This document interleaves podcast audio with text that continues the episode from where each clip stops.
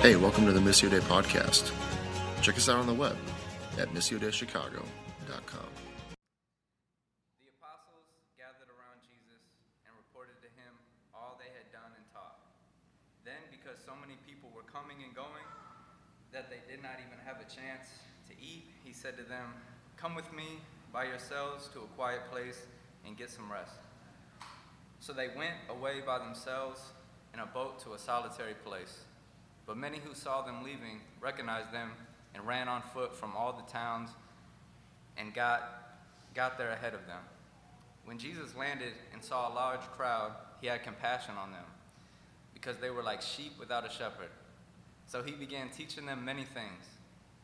By this time, it was late in the day, and so his disciples came to him and uh, came to him. This is a remote place, they said, and it's already very late. Send the people away so they can go to the surrounding countryside and villages and buy themselves something to eat. But he answered, You give them something to eat. They said to him, That would take eight months of a man's wages. Are we to go and spend that much on bread and give it to them to eat? How many loaves do you have? He asked. Go and see. When they found out, they said, Five and two fish. Then Jesus directed them to have the apostles, uh, to have the people sit down in groups on the green grass. So they sat down in groups of hundreds and fifties, taking the five loaves and the two fish, and looking up to heaven, he gave thanks and broke the loaves. Then he gave to his disciples to set before the people. He also divided the two fish among them all. They all ate and were satisfied.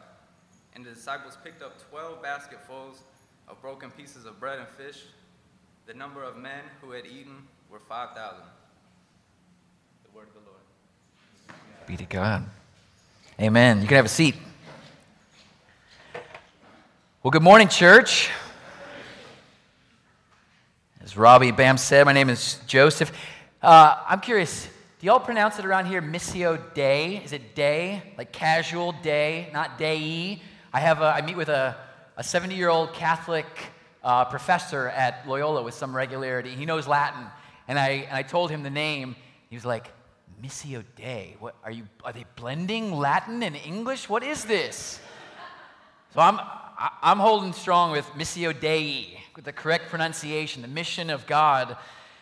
However you pronounce it, it's really good to be here with you guys. Um, my wife Maria and I, and our two little ones, Mia Jane and Silas, are in the midst of uh, a significant kingdom endeavor here in the city of Chicago. So I spent the last five years as the worship pastor at a church plant in Lincoln Park. And during that time, God has formed in us a heart and a burden for the people of, uh, of this city. But having left that position last August, we are spending this year, 2019, kind of incubating with Missio Dei, uh, particularly with Wrigleyville, uh, before being sent out next year in 2020 to plant a new church in the city, much like, uh, like Bob and the rest of the Edison Park team are doing here with you guys.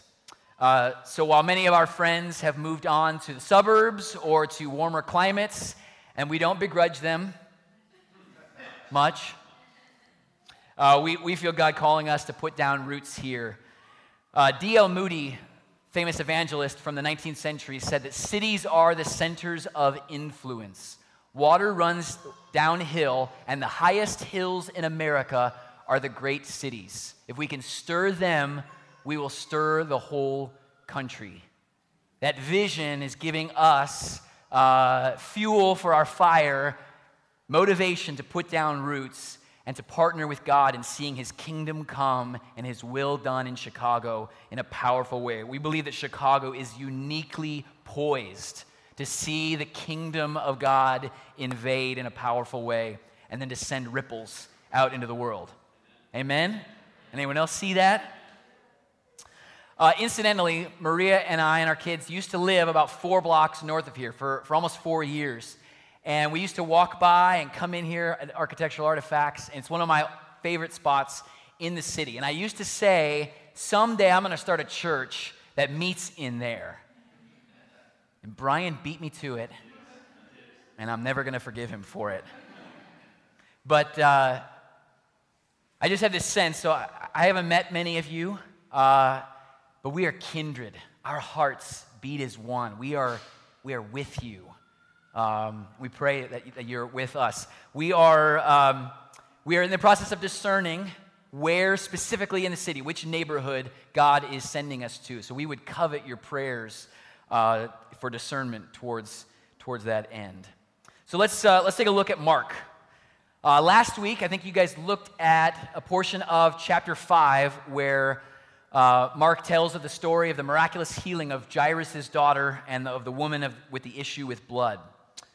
And you guys looked at how Jesus responded to Jairus' desperation and he responded to the woman's hunger. And Bam, as Bam so eloquently put it, hunger punches desperation in the mouth, but Jesus has compassion for both desperation and for hunger. Well, today we're looking at the story of the miraculous feeding of the crowd from Mark chapter 6. Uh, so, in order to understand all that's going on here, we have to kind of back up a little bit to a portion in chapter 6 that we, that we, we didn't have read out loud. But it, it gives us some of the broader context that plays directly into the significance of this, of this miracle. So, hot on the heels of the miraculous healings that we looked at last week, we see Jesus commissioning the 12 to go out into the towns and villages of Galilee uh, on their own for the first time. So, this is essentially initiating the second phase of Jesus' public ministry. Up until now, Jesus has been, he's been instructing the 12, he's been showing them what can be done in the power of the Spirit, and he's been instilling in them the keys of the kingdom. But lecture time is over. Now it's time to get out into the field. So, Jesus has been demonstrating incredible power in the Spirit, uh, and now it's time for them to go out as his kingdom emissaries. He had told them early on that he was going to make them fishers of men. And so it's at this point that he's starting to make good on that promise. And all the things that John or that Jesus rather had been doing, the things that we've been looking at week after week, miraculous healings, powerful teaching with authority that people had never seen, casting out demons. These guys are sent out and they do all of the same things. It had to be absolutely thrilling for them. The Greek uh, word for the sending of the 12 is apostellein, from which we get the, the term apostle, which means sent one. So Jesus is increasingly empowering and then releasing his apprentices to do the same things that he has been doing. The Latin equivalent of apostellein is where the term missio is derived from. Missio is the mission of Jesus. So this sending, this mission, it's embedded in our name, Missio Dei. And if we are going to be Jesus' followers, his apprentices, he is going to increasingly empower us and release us to do the same things that he has been doing. Are you open to that? Are you living in that reality? So, immediately after sending the 12 into the villages of Galilee, which is kind of a, a sparsely populated, kind of backwoods area of Israel, right after the sending of the 12, Mark tells us about the gruesome murder of Jesus' cousin, the prophet John the Baptist, at the hands of the Roman governor of Galilee, Herod Antipas as you read it in the, in the flow of the story, it seems like a little bit of a digression. It seems a little bit random, but there's two points that Mark is making that are relevant to the text for our text today. For one, Mark is highlighting the fact that this sending, this mission, and the entire ministry of Jesus is taking place under the ever present looming threat of conflict and violence. So, John the Baptist, he's a prophet. He spoke out against the powers that be, and he was unceremoniously beheaded in a dank prison, alone and undignified. And the 12 who are going out as emissaries of this invading kingdom, they're carrying a message every bit as powerful and potent and revolutionary as John's. And it brings with them significant risk and threat and for Jesus, it's hitting very close to home as his cousin, and in some ways, his kind of ministry mentor, is executed in cold blood. So the first thing is the looming threat for these guys as they're sent out. The second is Mark is showing the abdication of leadership of Israel's leaders. So, abdication, I don't know if you're familiar with this word, it means the failure to fulfill one's duty. So, he's already been showing us the failure of the, the religious leaders, the scribes, the Pharisees, the teachers of the law.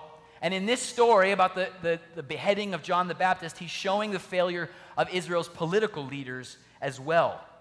Herod Antipas was too busy drinking at parties and lusting after his sister in law and his niece and beheading prophets to fulfill his, his mandated responsibility to care for the people. So, our text today is showing Jesus' compassionate leadership, and it's meant to draw a stark contrast with the abdication of leadership of Israel's leaders. And so we come to Mark 6, verse 30. So the apostles are returning from their ministry tour. They were out for days or weeks, we don't know exactly how long, but they're most likely leading up back in Capernaum, which acted sort of as a home base for Jesus' ministry. So, with a backdrop of the execution of John and the successful but exhausting ministry tour, and with crowds descending on them, flocking to them by the hundreds and by the thousands, Jesus recognizes the need to get away. So he grabs his guys, puts them in a boat, puts out onto the lake in hunt of a solitary place where they can, they can get some well-deserved R&R. Now, the Sea of Galilee, it's, it's called a sea, but it's really just a lake. And the crowds who are flocking to Capernaum, they watch from the shore. They're so desperate to be near to Jesus and near to the 12 that they watch where they're going and they run out along the shore and beat them to their landing spot. This is basically what we would call stalking. Mark puts the number of people at 5,000 men, but Matthew, in his gospel, he mentions that there were also women and children in the crowds. So we're probably talking about at least 10,000 people streaming from the towns and villages of Galilee, where the 12, by the way, had just returned. So they saw the 12 casting out demons, performing miracles, preaching about repentance and authority. And they're like, I need more of that. And so they're descending on Capernaum. It's probably 10 times the population of Capernaum. And I wonder if you're the 12 or if you're Jesus, how would you respond in that moment? Maybe a little bit like they did. They said to Jesus, This is a remote place. It's already very late. Send the people away. Can you blame them? They're tired. Now they're probably annoyed. They've been go, go, going nonstop for who knows how long. In chapter 3, we saw that Jesus and his disciples, they often missed meals. They didn't even have an opportunity to eat because the people were clamoring for what they were offering. And so they, are at the end of this tour. They've been hiking from village to village. They've been giving of themselves healing people and preaching, and they can't get away. For me, as an Enneagram type 5 and as an introvert, this is pretty much my worst nightmare. type 5s and INTJs on the Myers Briggs are, are famously antisocial and easily depleted by people. Any other type 5s? Any other, any other INTJs on the Myers Briggs? Let's consider for a moment uh, the, this list of famous type 5s and INTJs. I defy you to find a list more stacked with pleasant and winsome social butterflies than this Ebenezer Scrooge, Mr. Burns, Ted Kaczynski and Timothy McVeigh, Karl Marx and Vladimir Lenin, Walter White and Gustavo Fring, Hannibal Lecter, Emperor Palpatine, and Donald Rumsfeld, just for good measure. So if I'm one of the 12 here, Mr. Introverted INTJ, you better keep sharp objects away from me at this point. Just get me a hole to crawl into. But I bet many of us shrink back in this moment if we're one of the 12. I mean, have you ever had a major project that you were responsible for where you had to push and push and push to get it done, and finally, it's finished? You're done. What do you want to do? You want to take a vacation. You want to get a break. You want a chance to breathe. And these guys were doing ministry. So if anybody is justified in wanting to get away, wanting some time to themselves, isn't it them? And then think about Jesus. He had just found out that his cousin had been unjustly executed. So for Jesus, there's grief upon top, on top of exhaustion. Matthew's gospel includes that detail. But instead of getting away by themselves to debrief and recharge, they are met by 10,000 people. Well, I want us to look at two aspects of their response, of the 12's response to Jesus and to the crowds. And one aspect of their response, I think, kind of sums up pretty typical human nature in this kind of demanding situation.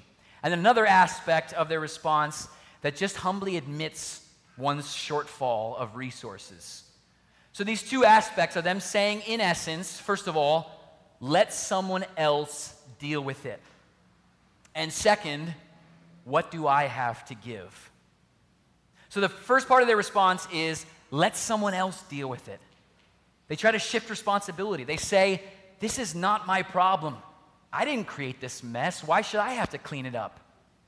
There is something in human nature that in a moment of need or crisis, it chooses, or at least it tries, to pass the buck.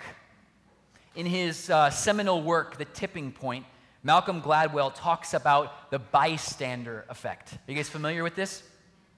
He cites in his book one of the most infamous crimes in New York City history the 1964 stabbing death of a young Queens woman.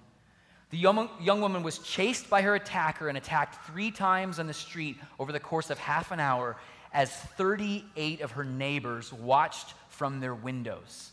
None of them called the police. Abe Rosenthal, who would later become the editor of the New York Times, he wrote about this in his book about the case. He said, Nobody can say why the 38 did not lift the phone while Miss Genovese was being attacked, since they cannot say themselves. It can be assumed, however, that their apathy was indeed one of the big city variety.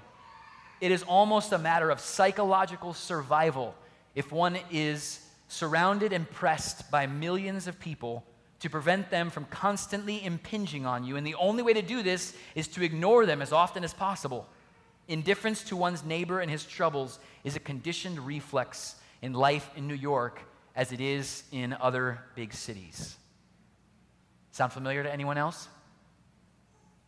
The anonymity and the alienation of big city life make people hard and closed and unfeeling. I think we all understand this intuitively. But Mr. Gladwell, he goes on to write that the truth about what happened in this horrible stabbing turned out to be a little bit more complicated Two New York City psychologists conducted a series of studies to try to understand what they came to, to dub the bystander problem.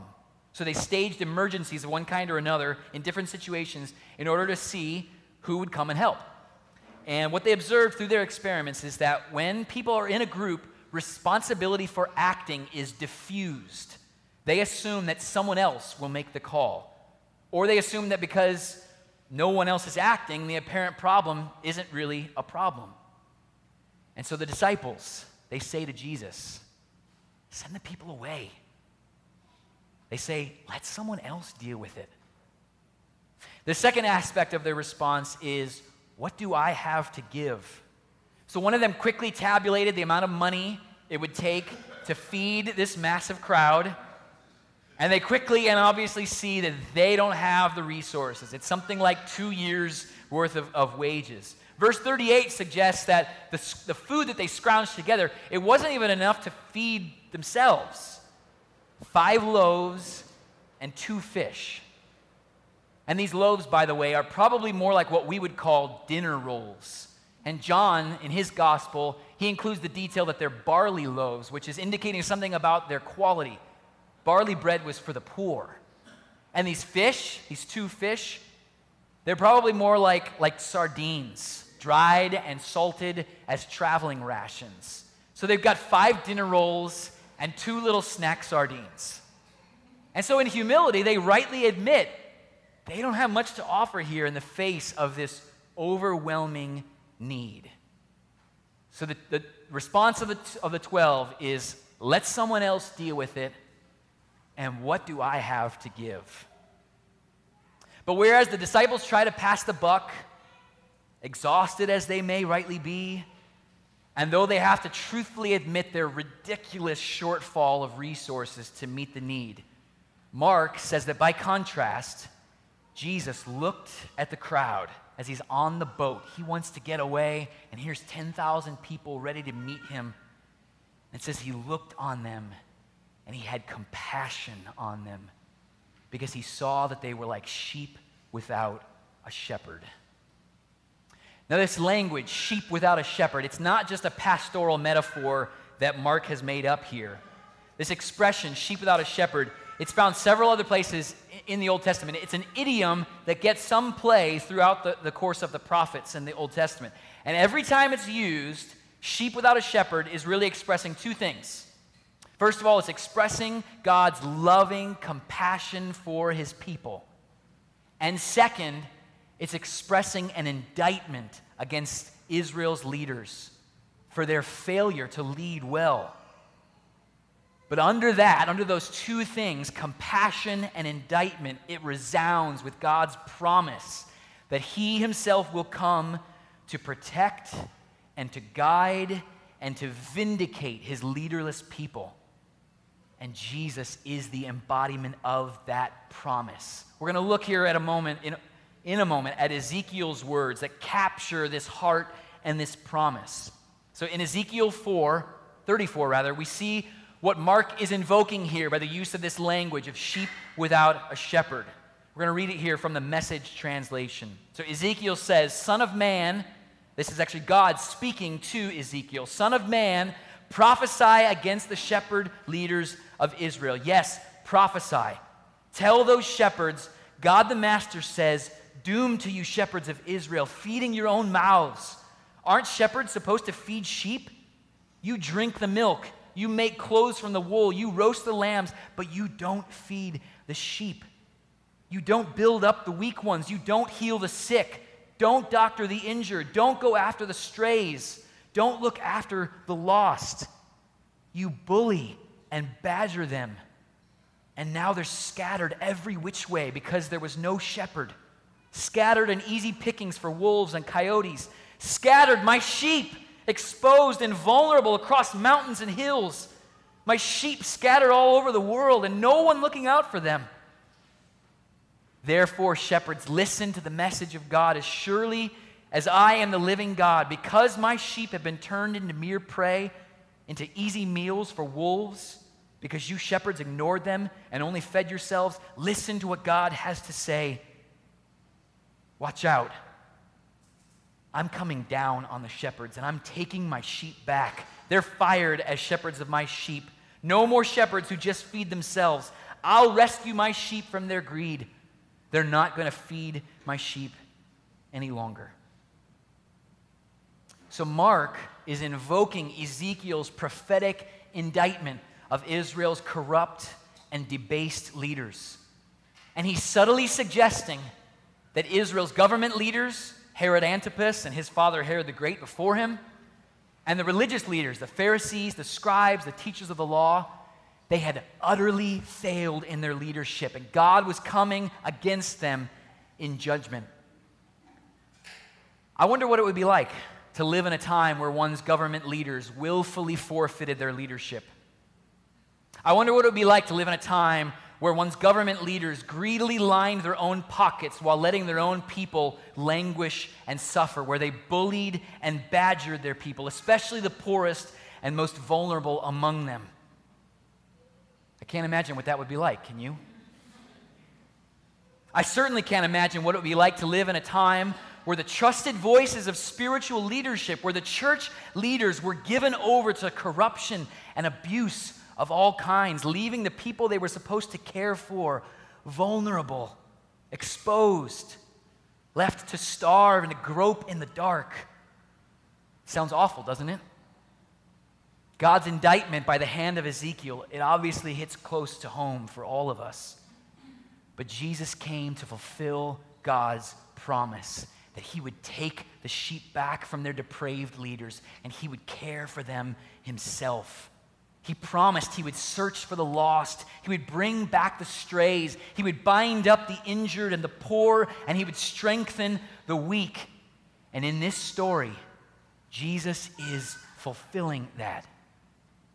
Do you remember Isaiah 61? Early, early, early, like the first days of Jesus' ministry, he stood up in the Nazareth synagogue. He read from Isaiah 61 about, about proclaiming good news for the poor, freedom for the captives, recovery of sight for the blind, and setting the oppressed free. These were the things that Jesus was on about from the beginning. These are the same things that Jesus is on about in our world today. This is his missio. It's the work he is empowering and releasing his apprentices to carry on in the world. And it's fueled by God's endless wellspring of compassion for his people. And it's fueled by the resurrection power of the Holy Spirit. And so, Jesus, seeing the people desperately seeking him out, like sheep without a shepherd, these 10,000 people now hungry and listless, he says to his apprentices, You feed them. He knows, of course, they don't have the resources to carry it out. And so Jesus commences to demonstrate one of the most powerful displays of miraculous power that the world has ever seen. This is the only miracle story that's included in all four gospel stories. So it very clearly made a strong impression on the early church. And whereas many of the other miracle stories in the gospels they include descriptions of people's shocked or awed reactions, we don't get any of that here. It's as if Mark understands that the raw details of what Jesus does here are laden with enough shock and awe on their own. Now, biblically observant readers are meant to notice the parallels between what Jesus is about to do here and what two of Israel's most renowned prophets had done in their day in the face of hunger and need. In 1, Corinth, uh, 1 Kings, rather, 17, we find the story of the great prophet Elijah. He's providing for a poor widow and her son by miraculously multiplying minuscule amounts of oil and flour over and over and over, providing them with bread to sustain them for weeks. And then in 2 Kings 4, Elijah's protege, Elisha, miraculously feeds 100 people with 10 loaves of bread. So the parallels are obvious, but Jesus, far surpassing the work of these great prophets, is even more obvious. Jesus' miracle makes theirs seem almost trivial by comparison. The world has never seen anyone like Jesus of Nazareth. But before he gets to it, Jesus tells his apprentices, these, these 12 guys, to divide up the people into groups of 50s and hundreds, kind of like dinner party groups. So if you're one of the 12 at this point, not only are you exhausted and probably more than a little bit annoyed. Now you're probably just thoroughly confused. Why are we dividing them up? Maybe, maybe you have the presence of mind as you're carrying out his instruction to notice hmm, groups of 50s and hundreds. Just like how Moses divided up the people in the wilderness in the Exodus from Egypt. Huh, we're in the wilderness too. But you certainly don't see in that moment what Mark is showing all of us that Jesus is like a new Moses and that they are in the midst of a new kind of Exodus. Jesus is deliberately retelling and reenacting history in real time. We, with the benefit of hindsight, can see these parallels, but for them, I bet all they felt was confused and annoyed with this kind of mounting social awkward social pressure as they carry out Jesus' instruction to divide the people up. All eyes are looking at them. What are we doing? And then Jesus looks up to heaven, he gives thanks, and he begins breaking and passing. Breaking and passing. Who knows how long it took before the whispers started to spread through the crowd? Are you seeing this? Who knows how long before the 12 started to realize what is happening? But before too long, 10,000 people have food in their hands. And they're reclining on the green grass in the cool spring evening in their dinner party groupings, eating until they can't eat anymore. Ezekiel had prophesied just a few verses after the portion that we read a, mo- a few moments ago. Ezekiel said, I will pasture my people on the mountains of Israel, in the ravines and in the settlements in the land. I will tend them in a good pasture, and the mountain heights of Israel will be their grazing land. There they will lie down in good grazing land. There they will feed in a rich pasture on the mountains of Israel. I myself will tend my sheep, have them lie down, declares the sovereign Lord. And Jesus here is making good on that promise. All these threads of history are coming together in this moment. It's just absolutely mind blowing. So, all told, every single person present eats until they're satisfied.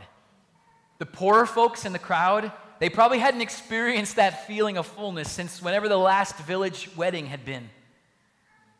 And after everyone has eaten to their fill, the 12 go around and they collect the remnants. And each of them fills a basket with leftovers. The abundance of God's provision is incredible. The promises of God to his people are yes and amen in Jesus. In Jesus, they are realized. They are brought to bear on human history. These were words given by prophets from centuries ago. And in this moment, we see that they are being brought to bear on real lives and real needs of real people. This is the kingdom breaking in. It's breaking in today. These are the same promises that are yes and amen for us. I want to tease out just a couple of implications from this story for us to consider. First, an implication specifically for leaders. And what I mean by leader is anyone with a direct influence over other people. So I'm talking about people in management in their workplace. I'm talking about business owners. I'm talking about bloggers or photographers with any kind of following. I'm talking about anybody in here who might work in government, anybody uh, who, who's a teacher, anybody who helps oversee a family, especially ministry leaders all of you who have direct influence over others. The word for you is the same as it was for the Apostle Peter, the same as it's always been for leaders over the people that God loves. Feed his sheep. So recall to mind God's heart and his from the words of Ezekiel. His words of indictment and judgment against those who had abdicated their influence, who leveraged their leadership for personal gain. Are you who lead? Are you who influence others? Are you leveraging your influence for the benefit of those under you, especially the most vulnerable? Are you cashing in your social capital to improve the lives of others? Are you leading like Jesus, who says, who, as it says in 2 Corinthians 8 9, though he was rich, yet for your sakes he became poor, so that by his poverty he could make you rich? So, in actively living into this kind of Jesus y mode of leadership, you will time and time again come right up against your finite resources. The godly leader will inevitably be called to lead through circumstances and through situations that require more than what the leader has in their own hands, have in their heads. You will find yourself saying over and over again, What do I have to give? If you do, if you find yourself saying that, take heart. You are very likely exactly where God wants you to be. If, we, if you will, instead of using that as a cop out, if you will instead lean in, you will discover over and over that the shortfall of your own resources opens up the possibility of drawing upon God's infinite resources By the Holy Spirit, we have access to the same power that raised Jesus from the dead, the same power that fed 10,000 people with some dinner rolls and sardines. It doesn't mean that God is always going to work a magic trick, but it means as we deepen in our intimacy with the Father, as we walk in step with the Spirit, as we step out and as we risk looking foolish, we will be able to draw upon the supernatural resources that go far beyond our own limited capacities. So, for leaders, for godly leaders, there is no place for a scarcity mentality. Yes, in many cases, all we have are fishes and loaves. The disciples, it's all they had. They had to humbly admit it. But if we humbly offer what we have to Jesus, we will get the opportunity to see him do infinitely more. Things that are, that are infinitely greater than the sum of those parts. He will use us leaders perhaps to feed multitudes, at least figuratively, if not literally. And so, my word is to lead as one fueled by God's compassionate heart for the children that he loves. Leverage your influence, feed his sheep. Second, let's consider the disciples' first response and what it suggests for some others of us.